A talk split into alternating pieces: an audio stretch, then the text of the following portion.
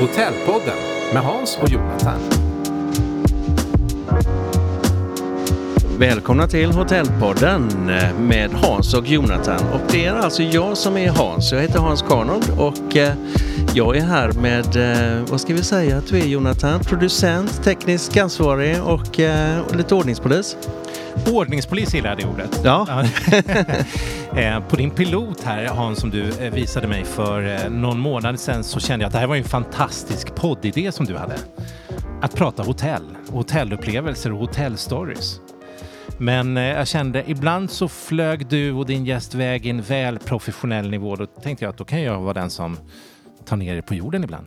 ja, men det låter ju alldeles utmärkt. För det är lätt när man pratar hotell att hamnar i sidospår. Jonathan, vi har ju, det är inte bara du och jag som sitter här och pratar idag, utan vi har ju med oss en gäst. Vi har en gäst. Vår gäst är en ledande aktör inom Hospitality Vision. Erkänd för sin expertis inom hotell och gästservice.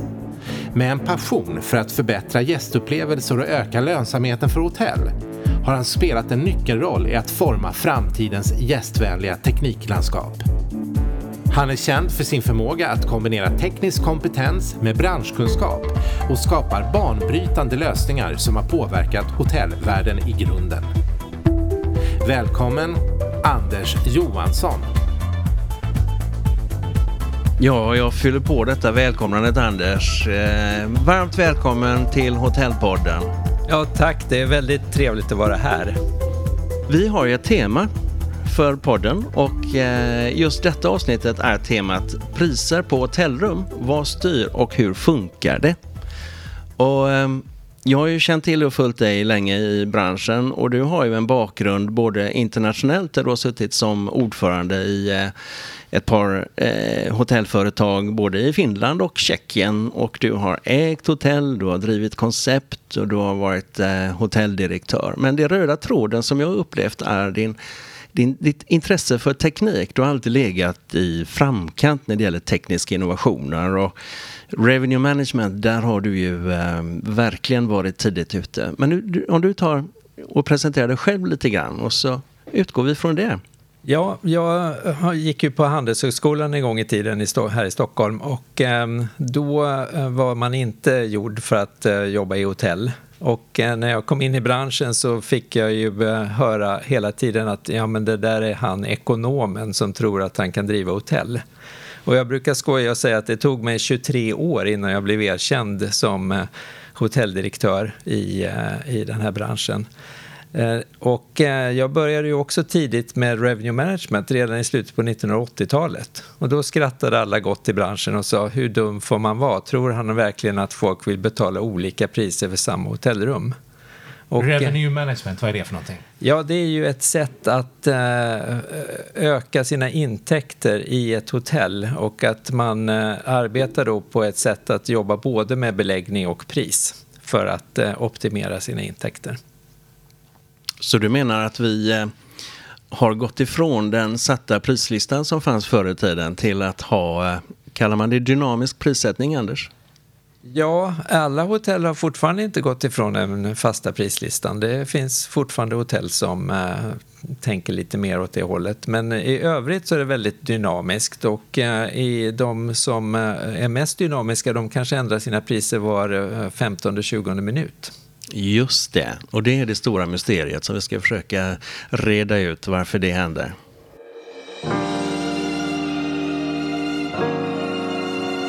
Olika sajter, olika priser. Olika sajter, olika priser.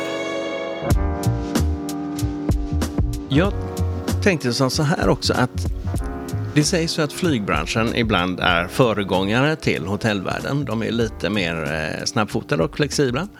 När man går in i ett, eh, i ett plan så sitter det 200 personer där och alla de här 200 personerna har betalat olika priser.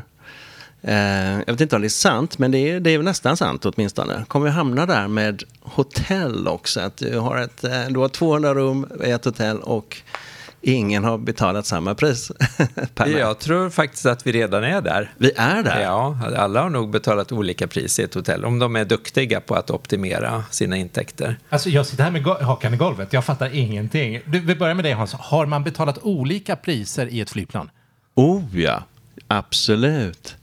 Det mm, beror väldigt mycket på när man bokar och eh, tillgång och efterfrågan, när du säljer ut din kabin, hur mycket eh, platser som finns kvar. Absolut. Det började redan föras över till hotellvärlden i slutet på 80-talet. Så att eh, om man bara tar bakgrunden där, hur, hur kom det sig egentligen att flyget började med revenue management? Och det, det skedde 1978 för att då avreglerades flyget eh, i USA och innan man gjorde det så fick inte flygbolagen sätta sina egna priser. Och de fick inte heller flyga vart de ville. Utan eh, det fick man, eh, måste man ha godkänt från Department of Transportation för varje flygsträcka och vilka priser man skulle ta.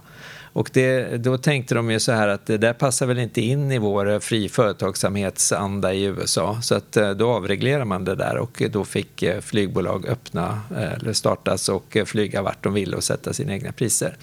Och så var det ju i EU också, eller i Europa, och i början på 90-talet så avreglerade man. Och det var då Ryanair startade och som nu är Europas största flygbolag.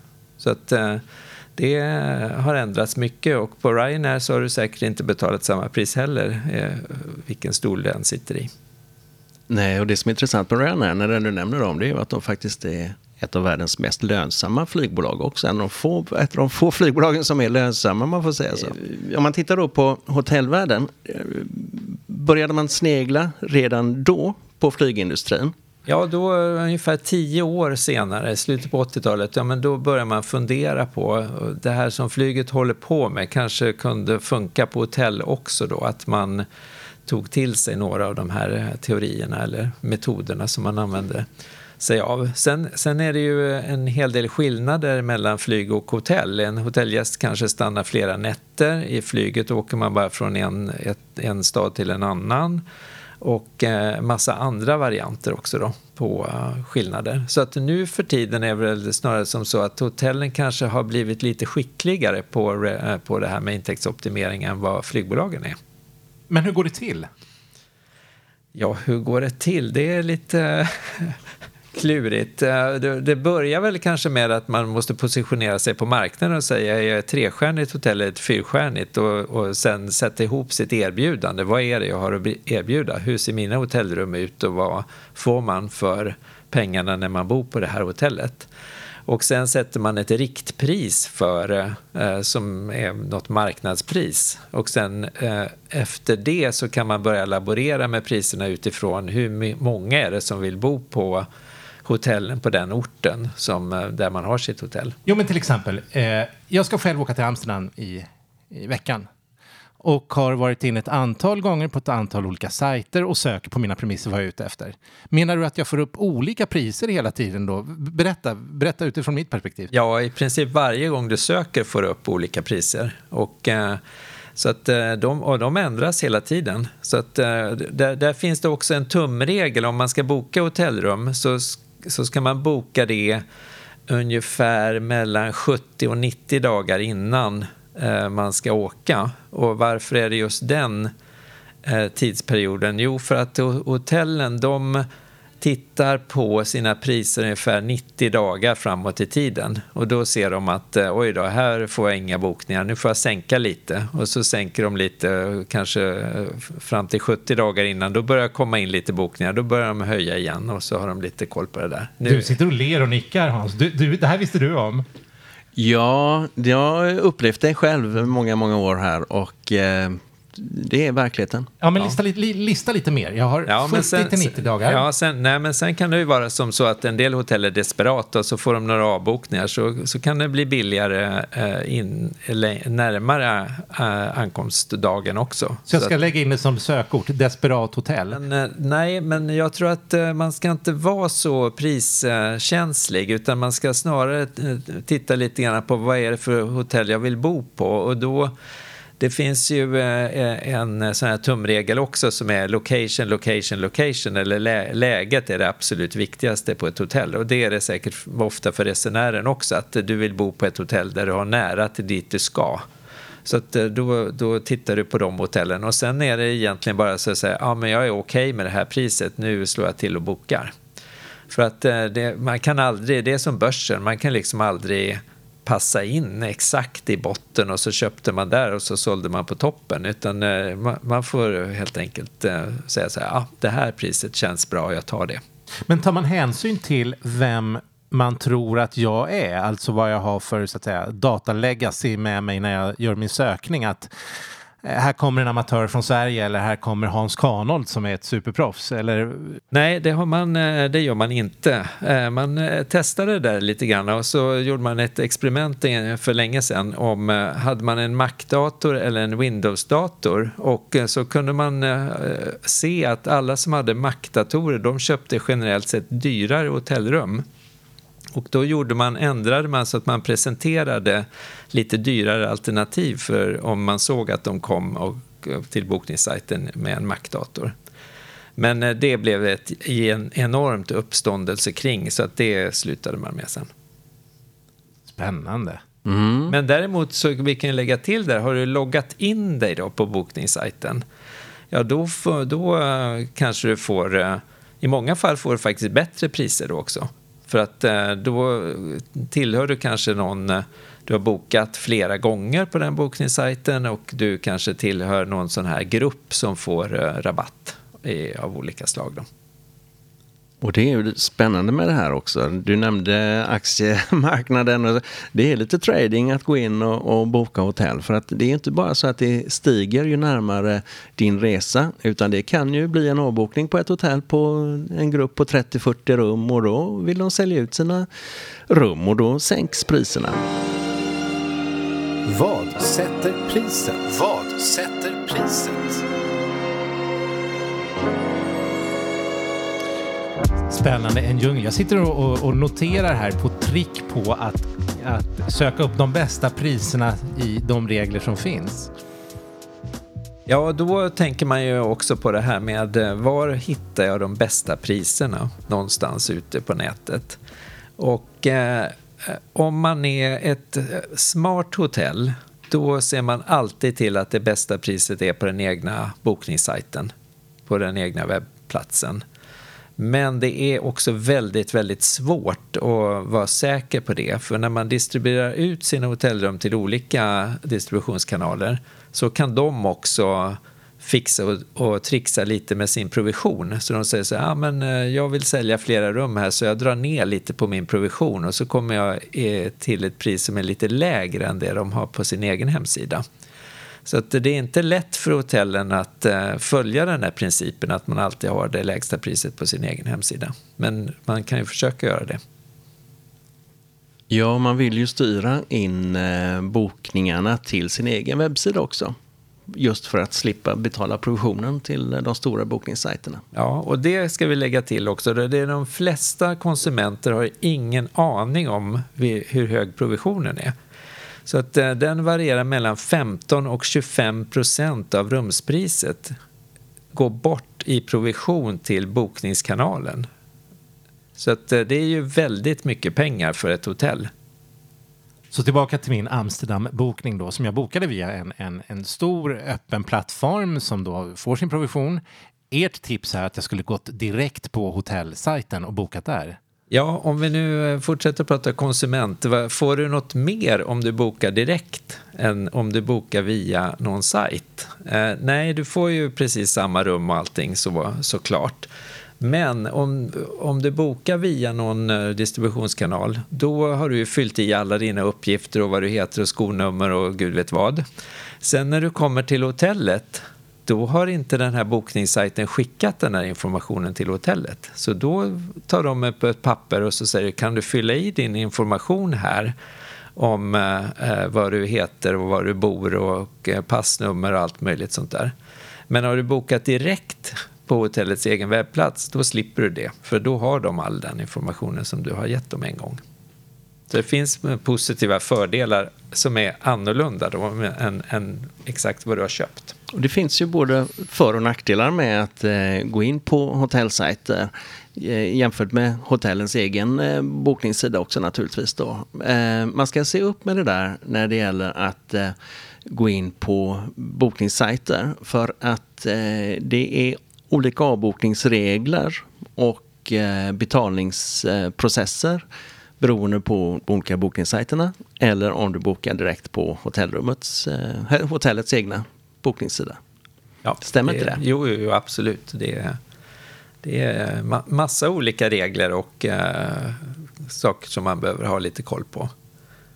Men jag tycker ändå generellt sett så fungerar det ganska bra med avbokningsregler och återbetalningar eller inte återbetalning och, och så vidare. Då. Men man behöver vara vaksam på att har jag en avbokningsregel som är nej, du kan inte avboka eller har du en avbokningsregel där du kan avboka eh, för före en viss tid innan ankomst. Och det har ju, de stora sajterna har ju justerat de bitarna mm, betydligt nu också i och med att eh, konsumenten och gästen då, de eh, framförde sina klagomål. Det är ja. inte alltid man läser det här finstilt i och för sig då, så det kan vara bra att ta med sig det. Mm. Fördelarna med de stora bokningssajterna det är ju då att du har ett stort utbud. Om du nu då, Jonathan, eh, ska åka till Amsterdam. Eh, om du inte specifikt vet exakt vilket hotell du ska åka till eh, så är det svårt att hitta just eh, och gå in på någon, någon hotell, eh, något eget enskilt hotell. Då är det bra att gå in på sajterna för där har du ett brett utbud och vet du vart du ska åka, precis som Anders säger, med läget här, då, har du, eh, då kan du pricka in det. Ja, det, jag har ju tillämpat eh, de här metoderna såklart i alla de hotell som jag har varit ägt eller varit vd för. Och det, är, det blir väldigt stor skillnad på hur man eh, kan öka sina intäkter om man använder det här. För det handlar ju om att man eh, vill optimera beläggningen på den kapaciteten som man har till eh, det högsta priset man kan få ut så att säga. Och man kanske inte heller ska vara så fokuserad på att man alltid måste sälja det sista rummet utan att man har tagit rätt betalt.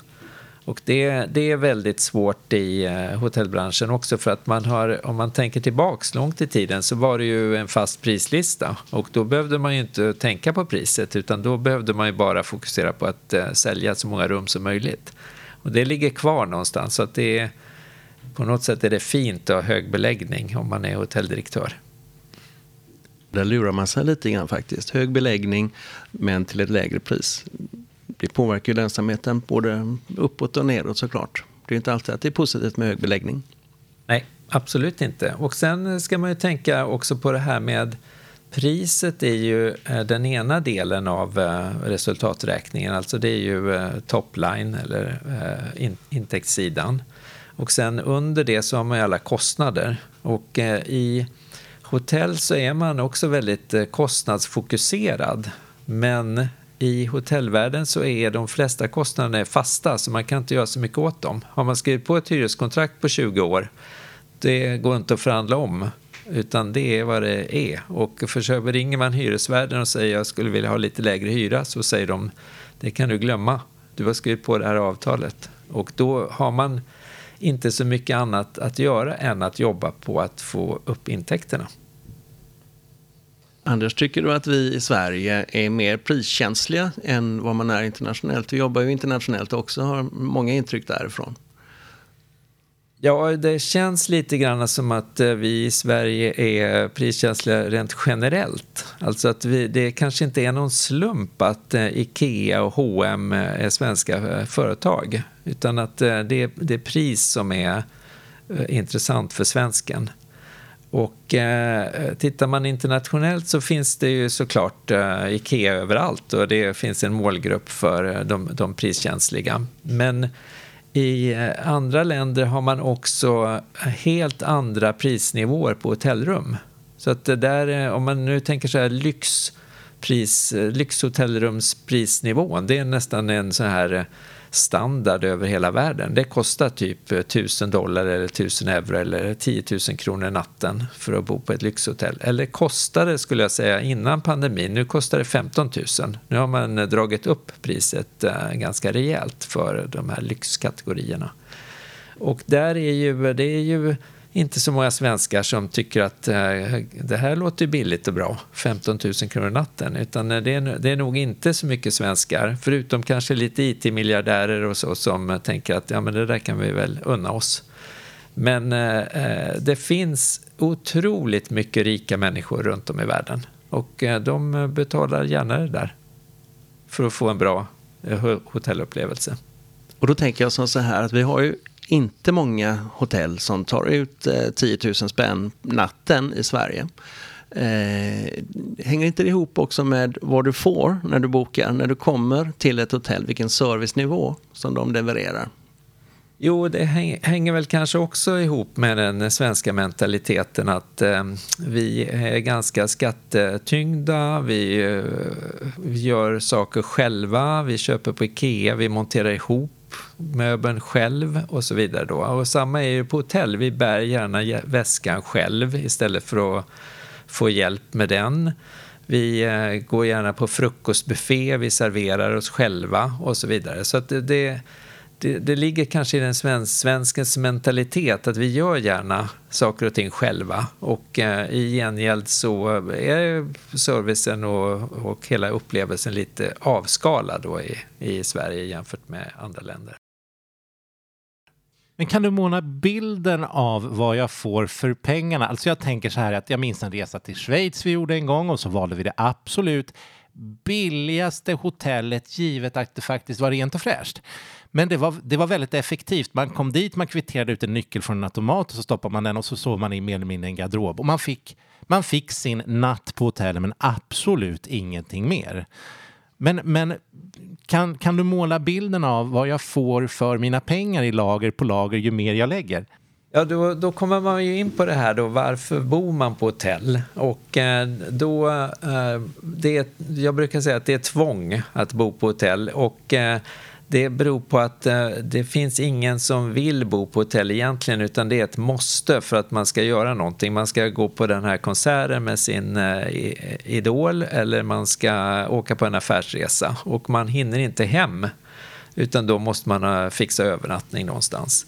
Och det, det beror ju på då vad är, det, vad är skälet till att man eh, åker iväg som eh, avgör vilken typ av hotell man vill ha. Och är man då kanske 18 år och eh, ska gå på konsert, ja men då tycker man att det är väl inte värt att lägga en krona i onödan på ett hotellrum. Jag tar vandrarhem och så delar jag en sovsal med mina kompisar och får det riktigt billigt. Och är man Ska man eh, på romantisk, eh, eller på bröllopsresa kan vi ta då. Ja, men tar du det absolut billigaste vandrarhemmet när du åker på bröllopsresa? Nej, jag tror inte det, utan då laddar man nog på lite grann och så säger man så här, ja, men jag vill ha lite lyxigare, jag vill ha spa, jag vill ha ett lite större rum, jag vill ha balkong, jag vill ha nära ner till stranden och, och, och så vidare. Så att eh, man får ju mycket runt omkring. Så att de här lyxhotellen, då är det ju mera runt omkring grejerna. För att hotellrum är ju i princip eh, säng, badrum eh, och, och, och, lite allt möjligt. Och sen kan det vara olika kvaliteter på det där såklart. Men eh, det mera runt omkring och atmosfären och eh, kanske också att säga jag var på bröllopsresa och bodde på det där hotellet. Det är liksom en statussymbol också när man kommer hem och berättar det för sina kompisar.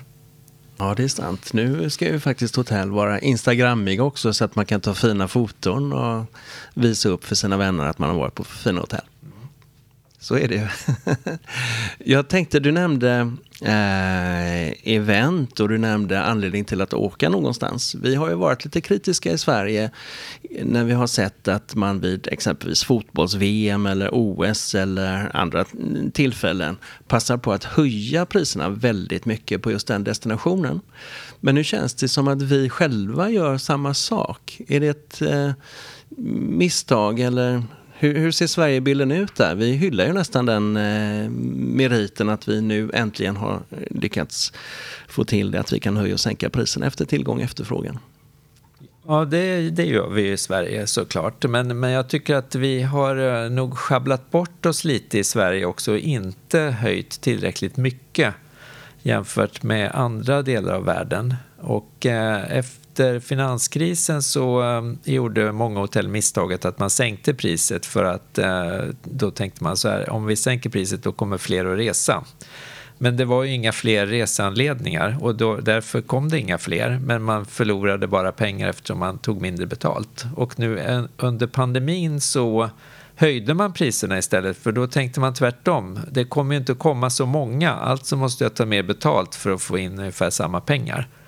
Och eh, eh, hittills så är beläggningsnivåerna är inte uppe på samma nivå som de var innan pandemin. Men däremot har priset eh, eh, gått en bit över. Så att eh, nu har man fått in, får man in lite mera pengar än man fick innan pandemin.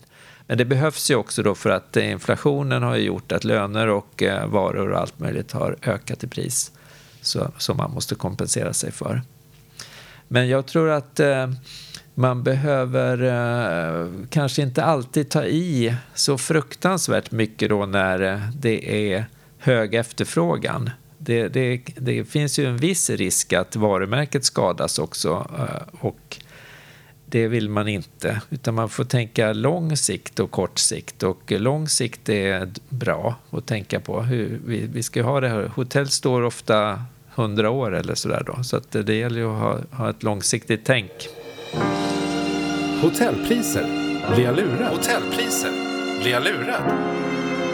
Ja, det kan man ju fundera på då. Om man som eh, gäst ska boka på de här olika sajterna och ser att det varierar väldigt mycket. Blir man lurad? Man, man kan känna sig lurad. Man kanske kan känna sig lurad, men eh, är det någon som eh, har hållit en pistol mot huvudet på er och tvingat er boka ett hotell eller köpa ett hotell? Nej, det är väl inte, har väl aldrig hänt, tror inte jag. Utan det, ni väljer ju då bland de här möjliga hotellen och så väljer ni vilken nivå eh, ni vill lägga er på när ni gör bokningen. Så det är alltid fri vilja och så jag tror inte att man blir lurad, absolut inte. Men det skulle ju vara en prissättning ifall jag kunde gå på gatan och så står en stor skylt utanför tre konkurrerande hotell så jag får en, en omedelbar uppfattning om, då skulle jag gissa att, att transparensen var lite större än om jag nu går runt på olika sajter och dessutom blir kommunicerad olika priser varje gång jag loggar in.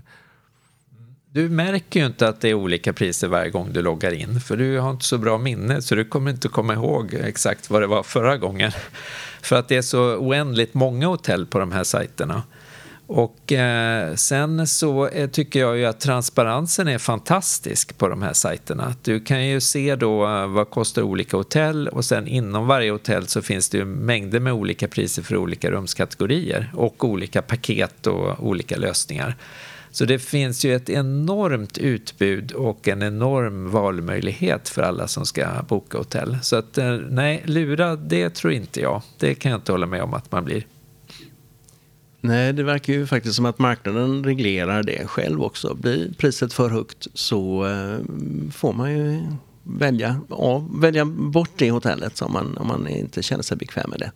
Du nämnde förut när vi pratade om flygindustrin att det avreglerades på 70-talet. Finns det någon form av reglering eller har det funnits när det gäller hotellpriser? Det var en eh, svår fråga. Det eh, kanske möjligen, det, det vet jag faktiskt inte. Möjligen att det var länge, länge sedan att man eh, eh att det var reglerat. Det, jag skulle kunna tänka mig det, för att eh, hotellbranschen är ju otroligt gammal. Det finns ett, eh, ett av världens äldsta företag som är över 700 år gammalt, är ett hotell i Japan. Och det har funnits då i familjens ägo i 700 år. Så att eh, det... Eh, ja, så att eh, någon, någon gång kanske det var då när man i romarriket reste det, det kanske var reglerat på de här härbergena och sånt där kost, fick kosta. Jag har ingen aning, men det skulle inte vara förvånande om det var så. Anders, din eh, framtidsspaning. Finns det någonting i det här med prisbilder som du ser eh, inte existerar idag som kommer att eh, jobbas in i marknaden? Eh, det man pratar om nu det är ju att man försöker sälja olika detaljer då. Attributional pricing kallas det på engelska och det är att man säger så här, ja men vill du ha balkong eller vill du ha minibar eller vill du ha extra fin utsikt och så vidare då så kostar det ofta extra, alla de här grejerna. Och då, då kan du välja till, eller du, du bygger ditt eget hotellrum så att säga det, det, börjar man prata om nu lite grann att, att det skulle kunna vara ett sätt att, eh, att öka intäkterna för hotell. Hotell tänker ju alltid så då, hur kan jag få ännu mer intäkter? Eh, jag vet inte, det är väldigt svårt att bedöma tycker jag om, om det där är något som konsumenten kommer att, att, att tycka är bra.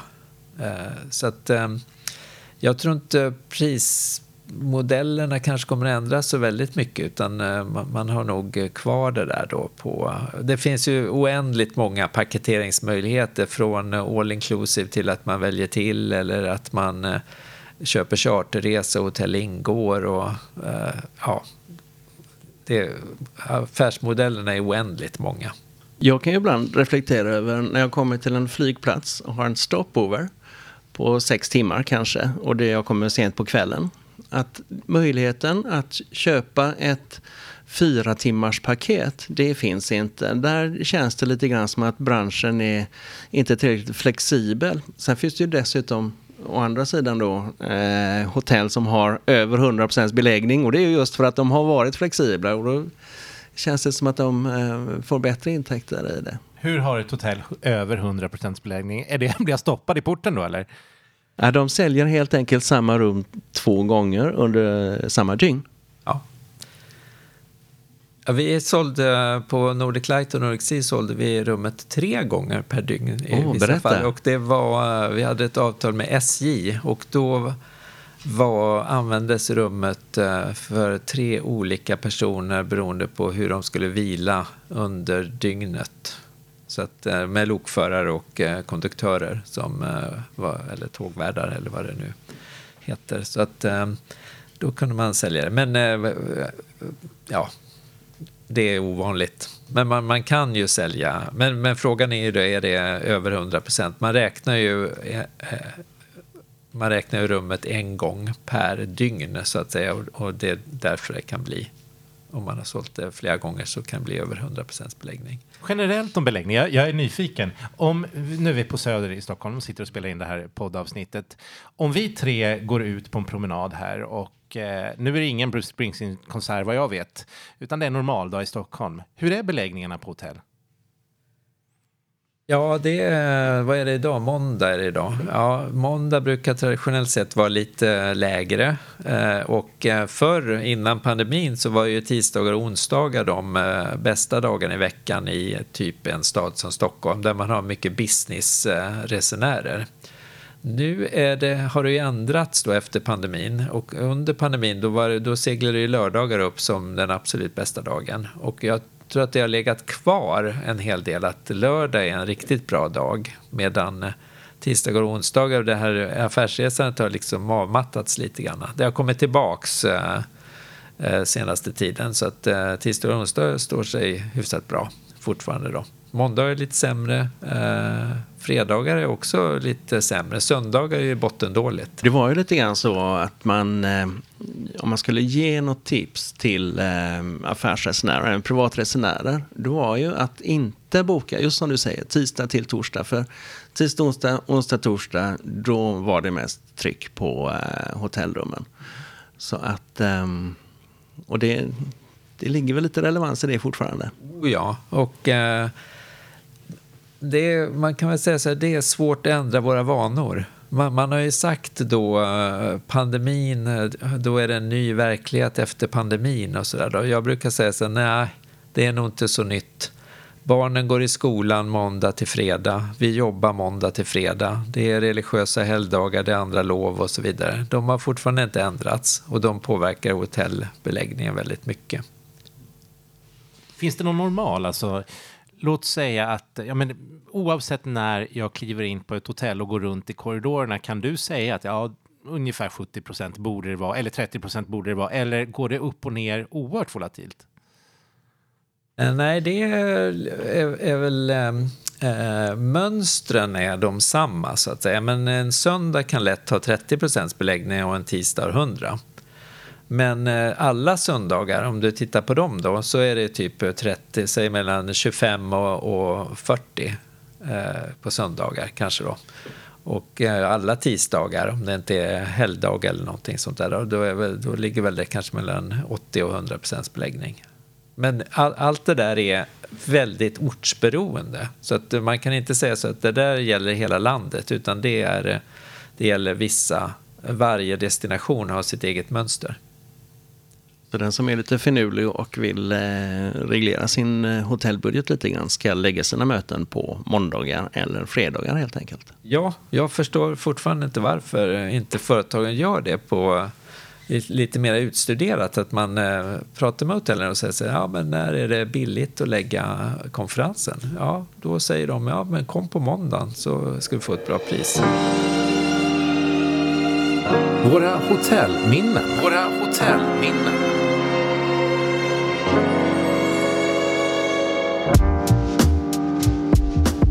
Jag tänkte fråga dig efter ditt bästa hotellminne eller sämsta. Det får du också naturligtvis eh, laborera runt. Och dessutom då lägga till om det är någonting i eh, prissamtalet som du vill lägga till. Passa på. Ja, nej, men vi får väl börja med några hotellminnen då. Och, eh, det kom ju ut en lista nu på, för några veckor sedan om världens 50 bästa hotell.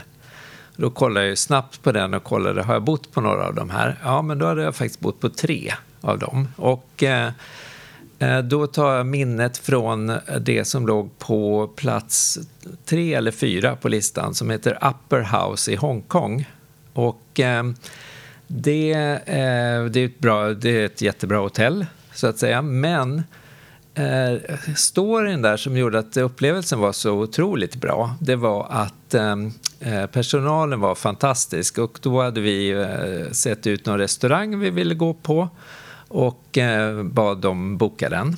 Och eh, sen eh, när vi eh, eh, frågade att eh, nej, men den var tyvärr stängd just den dagen. Men vi har bokat en annan restaurang åt er som vi är säkra på att ni kommer gilla.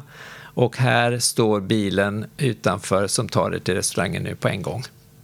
Och eh, det, det var eh, det här med att man kan förutse vad gästen egentligen vill ha. Det är det som gör en upplevelse lite extra bra, tycker jag. Det är ju Eh, det som är den stora skillnaden. Hur, hur eh, eh, uppmärksam är de som jobbar på hotellet? Och det är det som kanske är värt att betala för också.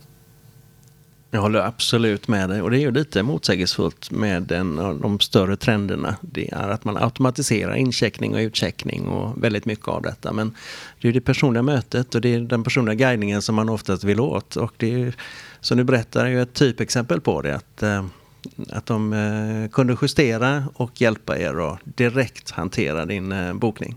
Jag tycker att det här har varit ett väldigt, väldigt spännande samtal. Jag hade ingen aning om att hotellprissättning är så avancerat och att jag blir så, om inte lurad, så att, att det är en så dynamisk process. Jätte, jättespännande. Tack så jättemycket. Ja, tack Hans och Jonathan för att jag fick komma och prata mer om det här. Tack snälla Anders. Hotellpodden med Hans Kanold och Jonathan Kruse produceras av Swedish Frames AB. Temamusiken är gjord av Henrik Lörstad.